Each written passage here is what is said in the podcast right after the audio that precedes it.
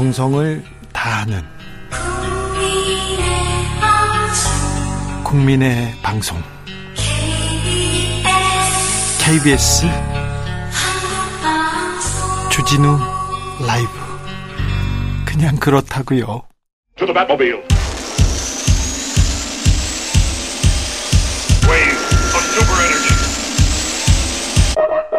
주기자의 1분 한국판 FBI를 꿈꾸고 출범한 국가수사본부 검경 수사권 조정 후 검찰의 수사권은 제한됐습니다. 사라진 게 아니고 좀 제한됐어요. 대신 경찰한테 수사 권한을 많이 줬습니다. 대신 경찰청장의 수사 지휘권 폐지됐고요. 대신 국 국가수사본부장 경찰 수사를 지휘하게 됩니다. 국수본장은요, 음, 전국 18개 18개 시도 경찰청장 그리고 경찰서장은 물론 3만 명 넘는 전국 수사 경찰을 지휘합니다. 수사 관련해서는 대한민국 최고 영향력을 갖게 됩니다.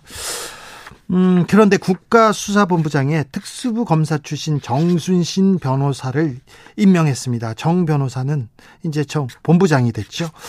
아, 윤석열 대통령의 측근이자 한동훈 법무부 장관의 동기라고 합니다. 사법연수원 동기. 대장동 사건 주범 김만배 씨의 변호인으로 활동하기도 했습니다. 이렇게 되면요. 경찰 수사가 검찰 검찰 출신, 검사 출신이 경찰 수사를 수직적으로 지휘 통제하게 됩니다. 경찰의 독립성, 중립성 훼손됐다는 의심은 말할 필요도 없습니다. 윤석열 정부 들어서 검찰 정권, 검찰 공화국이라는 비판 나옵니다. 대통령실 비롯해서 요직의 검사 출신 너무 많습니다. 국정원에 검사 출신 많습니다. 국토부 장관도, 통일부 장관도, 국가보훈처장도, 그리고 금융감독원장도 국무총리 비서실장도 검사 출신입니다. 최근에 교육부 장관 보좌관에 현직 검사를 보냈습니다. 교육부에 검사가 가요. 보좌관으로 뭘 보좌한다는 거죠? 변호사 많습니다. 교육부에. 행안부 차관도 검사를 보내려다가 말았지 않습니까? 그래서요, 은행장도, 방송사 사장도 검사 출신 온다는 소문이 무성합니다. 축구 국가대표 감독, 검사 시킨다는 거 아닙니까? 저는요, 드라마 주연도 검사들이 하는 거 아닌지 무서워요. 두렵습니다. 제시 마차도르의 봄바 듣겠습니다.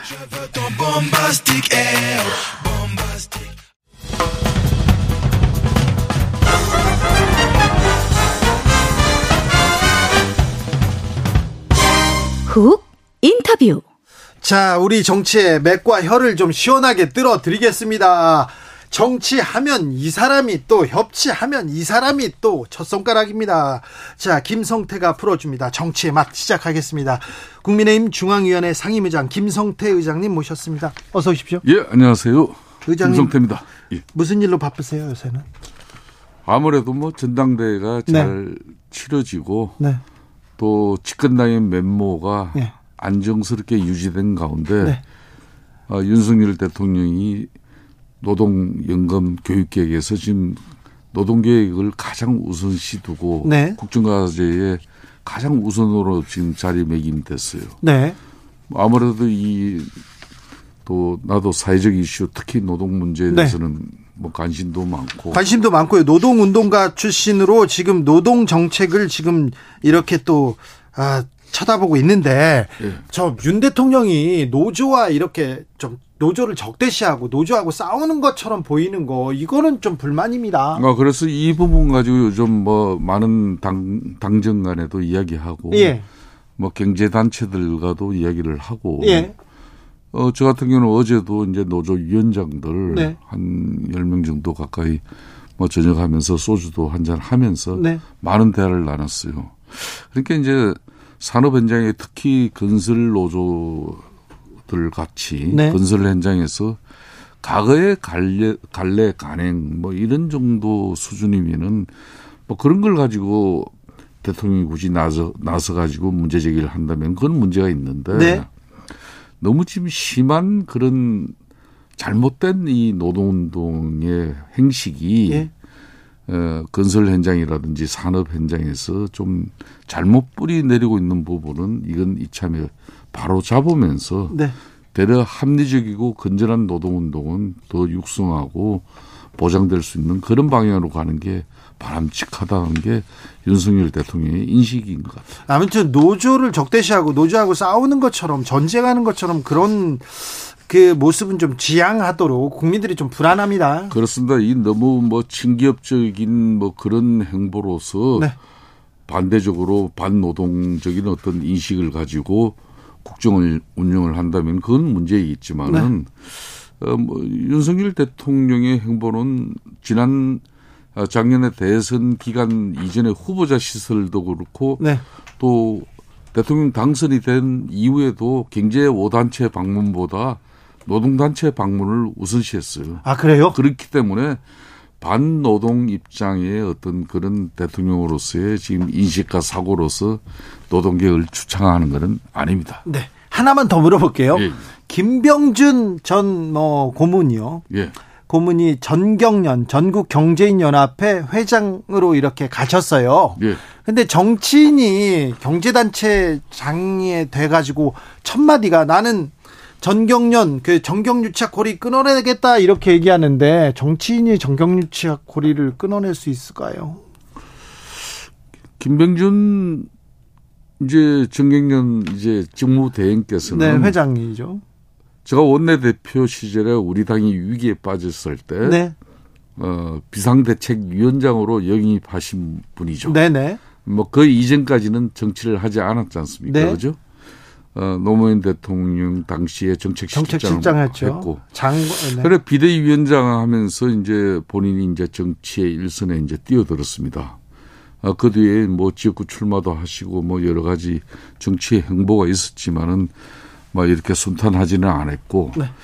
이번 뭐 정경련 직무대행 사실상 정경련이 어, 특히 문재인 대통령 이 국정운영 기간 중에는 아, 경제 단체로서 유명무실했어요. 예. 이걸 이제 아, 윤석열 대통령 체제 이후에 이제 정경련을 다시 좀 살리는 어떤 그런 분위기 속에서 뭐 직무 대행을 맡았기 때문에 과거에는 뭐 정경유착적인 오해가 있었지만은 문재인 정권에서 실질적으로 그 활동을 제한받았잖아요. 네. 이제 그렇기 때문에 한 4년 정도 자성의 성찰에 이 단체는 시간을 가졌다. 네. 그렇기 때문에 그걸 바탕으로 앞으로 어떠한 정치적 유혹이나 정경 유착적인 어떤 그런 어, 경제 활동으로 단체로서 행위는 없을 것이다. 네. 없을 것이다. 이걸 뭐 이야기하는 거죠. 알겠습니다. 과거에 정경련이 잘못했어요. 잘못한 거 많았는데 어, 반성하고 성찰하고 다시 태어났으면 합니다. 자, 예. 전당대 얘기 들어보겠습니다. 선거하면 김성태입니다. 선거를 네. 워낙 많이 치르고 잘 치르고 그리고 아, 이렇게 조직 잘 관리한다 이렇게 알려지신 분인데 어, 후반기로 접어들었는데 지금 판태 어떻습니까? 한마디로 제가 뭐 계속 이 금주 나오면서 금요일 나오면서 예측을 해드렸지 네. 않습니까? 네. 지난주 주말을 통해 가지고 터닝 포인트 그러니까 전환점을 안철수 후보가 만들어내지 못하면은 네. 안철수 후보 어렵다. 어려워진다 내가 그랬거든요. 예, 그렇죠. 그런데 지난 주말 네. 어, 또 일주일이 지난 오늘 이렇게 객관적으로 평가했을 때 네. 그 한때 안철수 후보가 우리 김기현 후보를 어 45대 30 정도로 앞설 때가 있었어요. 안철수 후보가 선두를 달릴 때가 아, 분명히 있었습니다. 그때 그게 바로 한 달 전이었어요. 예, 예. 근데 그 이후로 예. 뭐 그때 용산에서 좀 안철수 후보의 관계에 뭐 좀 이런 경고를 받고 뭐 그런 분위기가 있었잖아요. 아무 말 하지 않으면 아무 네. 일도 안 일어나 뭐 그런 어. 얘기도 있었죠. 하여튼 그때 이후로 좀 어, 안철수 후보의 대응 방식이 네. 어, 대려 함몰되어 버렸어요. 네. 그렇기 때문에 제가 처음에서 이야기했듯이 안철수 후보는 민심의 바람을 가지고 예. 민심의 바람을 만들어서 그걸 가지고 우리 당원들 특히 네. 당심으로 만들어야만이 성산이 있는데 네. 이거는 선거는 가면 갈수록 조직 선거가 될 건데 네. 조직 선거는 절대적으로 김기현 후보가 유리하다. 네. 20년이 넘는 우리 당 정치 생활과 함께 네 번의 국회의원과 두 번의 울산시장을 한 사람인데 네. 이 조직적인 기반이 하나도 제대로 없는 안철수 후보 입장에서는 심화가 시간이 가면 갈수록 이 조직 프레임이 갇히는데 대략 갇혀버렸어요.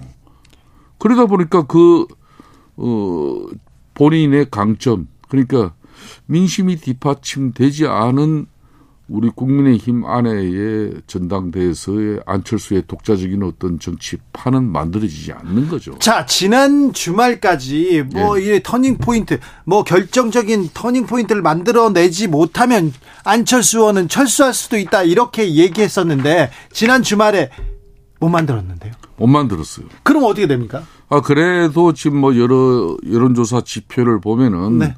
지금 이제 비록 김기현 후보와 많은 좀 차이는 있지만은 지금 여전히 2등을 하고 있지 않습니까?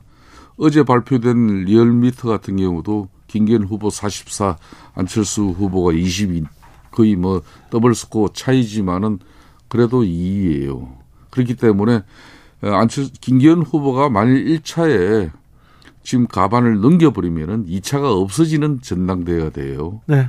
저는 뭐 지금 현재 상황을 객관적으로 이야기해라 그러면은 이 선거는 1차에 어, 승부가 날 수밖에 없는 거다. 자, 결선 투표 없이 김기현이 1차에서 끝낸다. 저는 그렇게 보고 있습니다. 지금 현재 추세는. 추세는 그렇습니까? 이 예. 당원들, 이 좀 당협위원장들 이렇게 보면 그렇습니까? 예, 그렇습니다. 결선 투표도 없다. 변수가 만들 지금이요. 그런데 울산 KT KTX 땅 투기 의혹이 그렇게 가장 큰 이슈가 되는데도요? 그러니까 안철수 후보가 45%의 지지율도 있었다고 제가 조금 전에 이야기했잖아요. 네. 그런 지지율이 쭉 빠지고 정체되면서 지난주 같은 경우도 이 5%가 빠지는데 5%에 빠지는 게 이게 이제 천하람 후보 쪽으로 이동이 되는 거예요. 예. 또 일본은 또 어, 김기현 후보 쪽으로 가고 이리저리 샌드위치가 되어버렸어요 안철수 후보. 일부는 김기현으로 일부는 천하람으로 그래서 샌드위치가 돼 있는데 네. 그런 차원에서의 뭐 25년 전에 김기현 후보가 예? 뭐 저기 땅. 그 땅을 뭐 이 매입한 거 가지고 지금 의미 없는 저는 말싸움이라고 봐요. 이게 뭐 별 이걸 25년 전에 땅 매입은 그때 당시 그 매입을 가지고 지금 투기로 몰기도 어려운 것이고 또 그렇다고 해서 이 뭐 흔히 말하는 도로 계획이라는 것도 송초로 지금 요 앞에 울산 시장 시절에 민주당 시장 시절 민, 그렇죠. 그 시장 시절에 이 뭐 도로 계획도 나온 건데 이걸 가지고 김기현이가 이게 땅 투기 한 거고 이걸로 한 방 끝장을 본다? 이건 별 의미가 없는 것 같아요. 그렇습니까? 네. 땅 투기 의혹이 미치는 영향은 별로 없습니까? 예, 네, 이건 전혀 별로 없는 거예요. 어, 만약에 네. 안철수 후보 그러면 철수할 수도 있습니까? 아, 철수는 전혀 안 되죠. 왜 철수가 전혀 안 된다면은요. 이번 만일 우리 전당대회에서 본인이 어 1위의 가능성이 없기 때문에 이걸 철수를 고민한다. 그러려면 본인 정치 생명이 위험해지는 겁니다. 그렇, 그런데요. 그 끝까지 완주해야 되는 것이고 네. 그 끝까지 완주는 1차의 김기현 후보가 만약 가발을 못 넘긴다면은 2차를 내다볼 수 있는데 지금 안철수 후보의 유일한 전략은 김기현 후보가 1차에 가반수를 넘지 못하도록 하는 거 그 이상 이해도 없는 것 같아요. 자 그런데요. 예. 만약에 천하람이 안철수를 따라잡아 버린다면 황교안의 기세도 무섭습니다. 황교안이 안철수를 따라잡아 버린다면 오히려 여기서 변수가 어, 생기고 2차 투표에서 또 다른 결정이 나지 않을까요? 네, 저는 지금 현재까지 이 전당대회 뭐 후보들의 이 전략과 또 전술, 우리 책임 당원들의 이렇게 뭐 이 성향이나 흐름을 이렇게 좀 눈옆에 이렇게 지켜보, 지켜보면은 큰 변화가 앞으로 발생하지 않아요. 이를테면 조직 선거로 끝나는 건데. 아, 그래요? 그럼 253개 지역구의 이 책임 당원들이 뭐 현재 그 변화를 추동해낼 수 있는 그런 후보들의 지금 역량과 능력도 안 보이는 것 같고. 그런데요, 합종연행이라는 게 있지 않습니까? 만약에 안철수가 빠지면 그 안철수 표가 천안함으로 가지 않을까요? 그러니까 이 합종연행이라는 것도 흔히 말하는 2차 때 이루어지는 거예요. 그러니까요. 예? 네. 그러니까 뭐 결선에 오르지 못한 이 후보들을 네.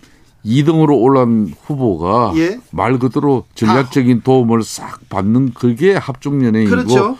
뭐 그게 이제 변수인데 어, 김기현 후보가 지금 현재 추세면은 거의 1차에서 가반수를 만일 이뤄내지 못하더라도 근소하게 못하기 때문에 이러면 뒤집지를 못해요. 그렇습니까? 예. 아, 자, 지금 대... 이, 이 판은 뻔한 끝났어요? 거예요. 뻔한 거예요. 대사는 끝났습니까? 저, 제가 보기에는 그렇습니다. 자, 김성태가 이는 판은 끝났다. 김기현으로 1차에서 끝난다. 1차에서 끝나지 않더라도 거의 어, 과반에 어, 근접해서 2차에서도 변수는 없을 것이다. 그런데 주 기자 여기서 한 말씀만 더 보태는데 네.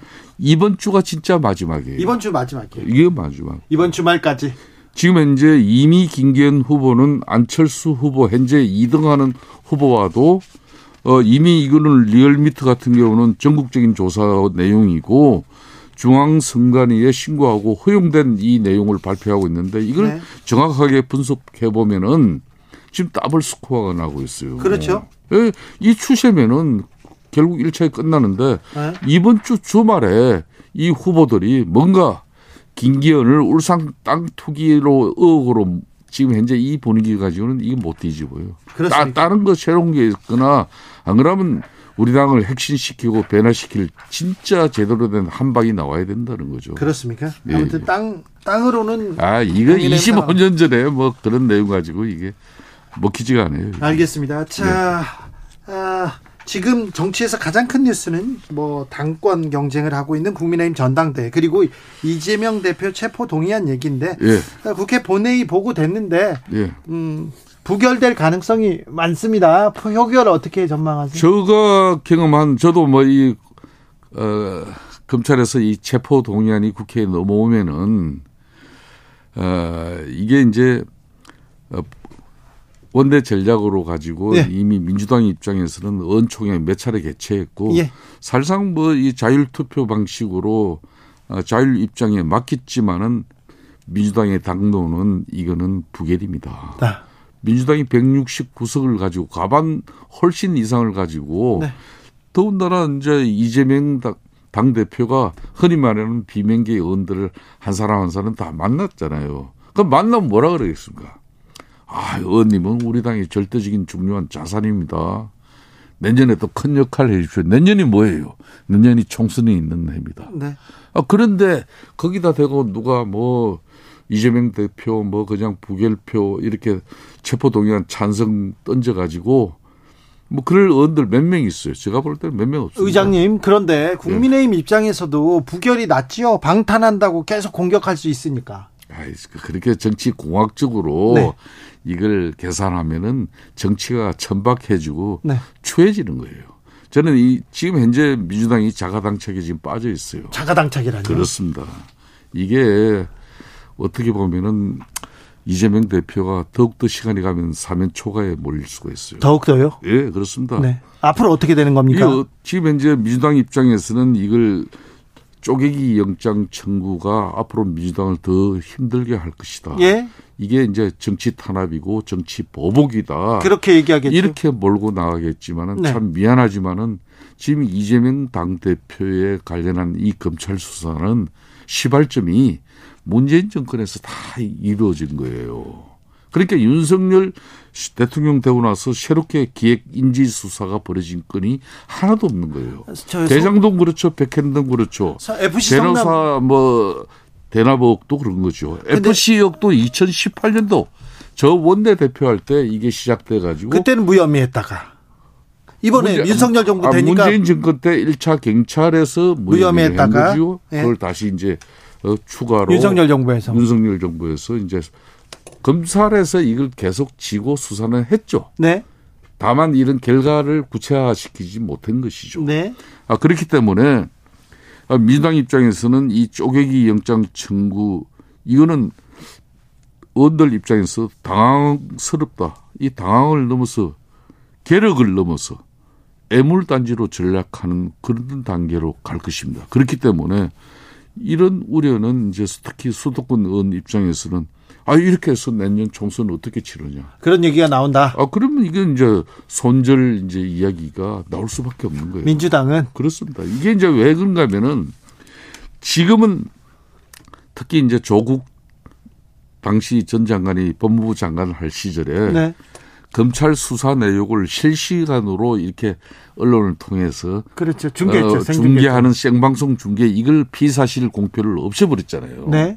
그렇기 때문에 이제 검찰이 검사들이 수사한 내용이 가그처럼 이렇게 막 흘러나오지가 못해요. 그런데 이제 앞으로 흘러나오긴 했죠. 이제 영장 실질 심사를 받지 않고 국회 체포 동의안 영장 청구가 되지만은 네. 이건 부결될 것은 뻔하고 네. 그럼 기소는 이루어질 거예요. 기소할 거죠. 기소되고 나면 뭐가 됩니까? 내용들이 나오죠. 이제 재판이 이루어집니다. 예.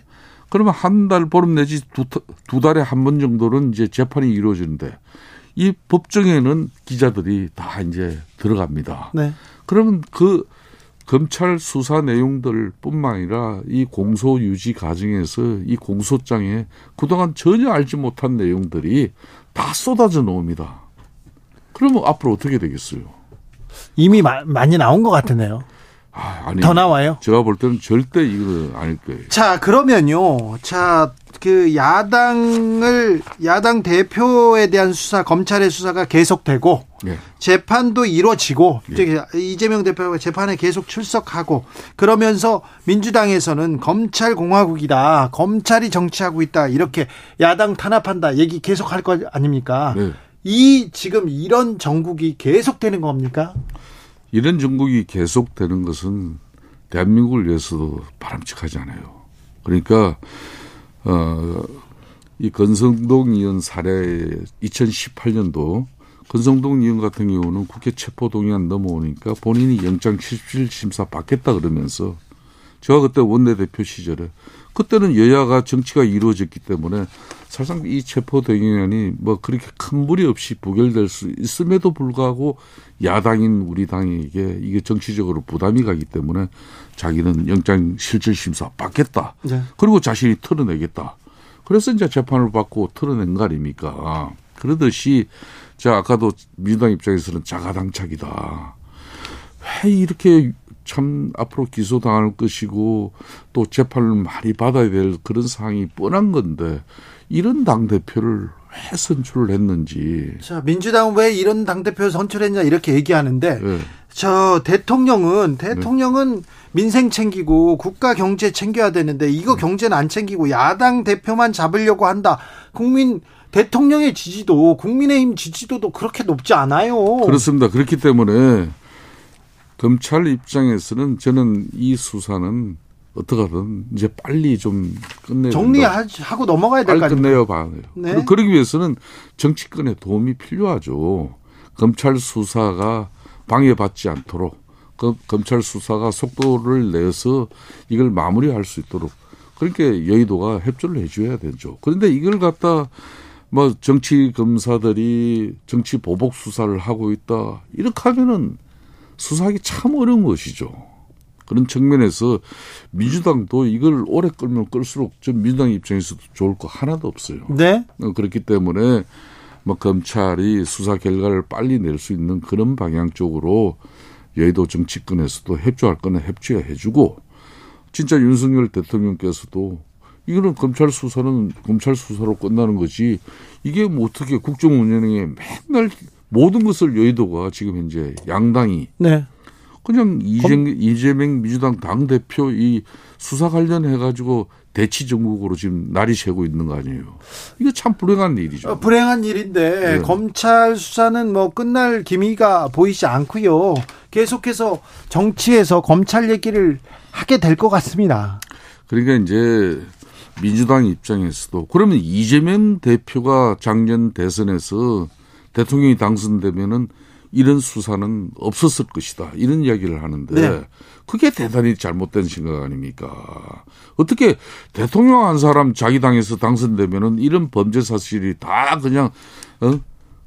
검사들 검찰의 캐비넷에 다 들어가지고 4년 5년 또 이제 그렇게 해서 끝나버릴 것이고 또 그 다음 정권에서 그럼 그럼 정치 보복이라 그럴 것이고 이건 맞지 않는 거죠. 그러니까 원칙적으로 해서는 지난 문재인 정권에서 이런 내용들은 검찰이 제대로 된 수사가 되어서 이미 정리되어져야 될 내용을 왜 지금까지 이게 끌고 오는 겁니까? 네. 이게 안 맞잖아요. 앞으로 이래서는 안 되는 겁니다. 알겠습니다. 어, 한때 안철수 후보가 1위를 달리던 때가 있었다. 조사 개요 말씀드립니다. 쿠키뉴스 의뢰로 한길리서치가 지난 4일에서 6일 조사했습니다. 그때는 안철수 후보가 29.7%로 1위였고요. 김기현 후보는 17.7%였어요. 네. 아, 그런데 21일부터 22일까지 리얼미터가 미디어 트리뷴 의뢰로 지지율 조사를 했는데 김기현 44, 안철수 22.6, 천하람 15.6, 황교안 14.6%였습니다.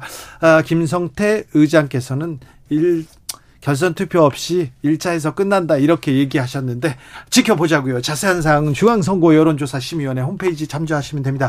지금까지 정치의 맛이었습니다. 김성태 상임의장과 함께했습니다. 감사합니다. 예, 감사합니다.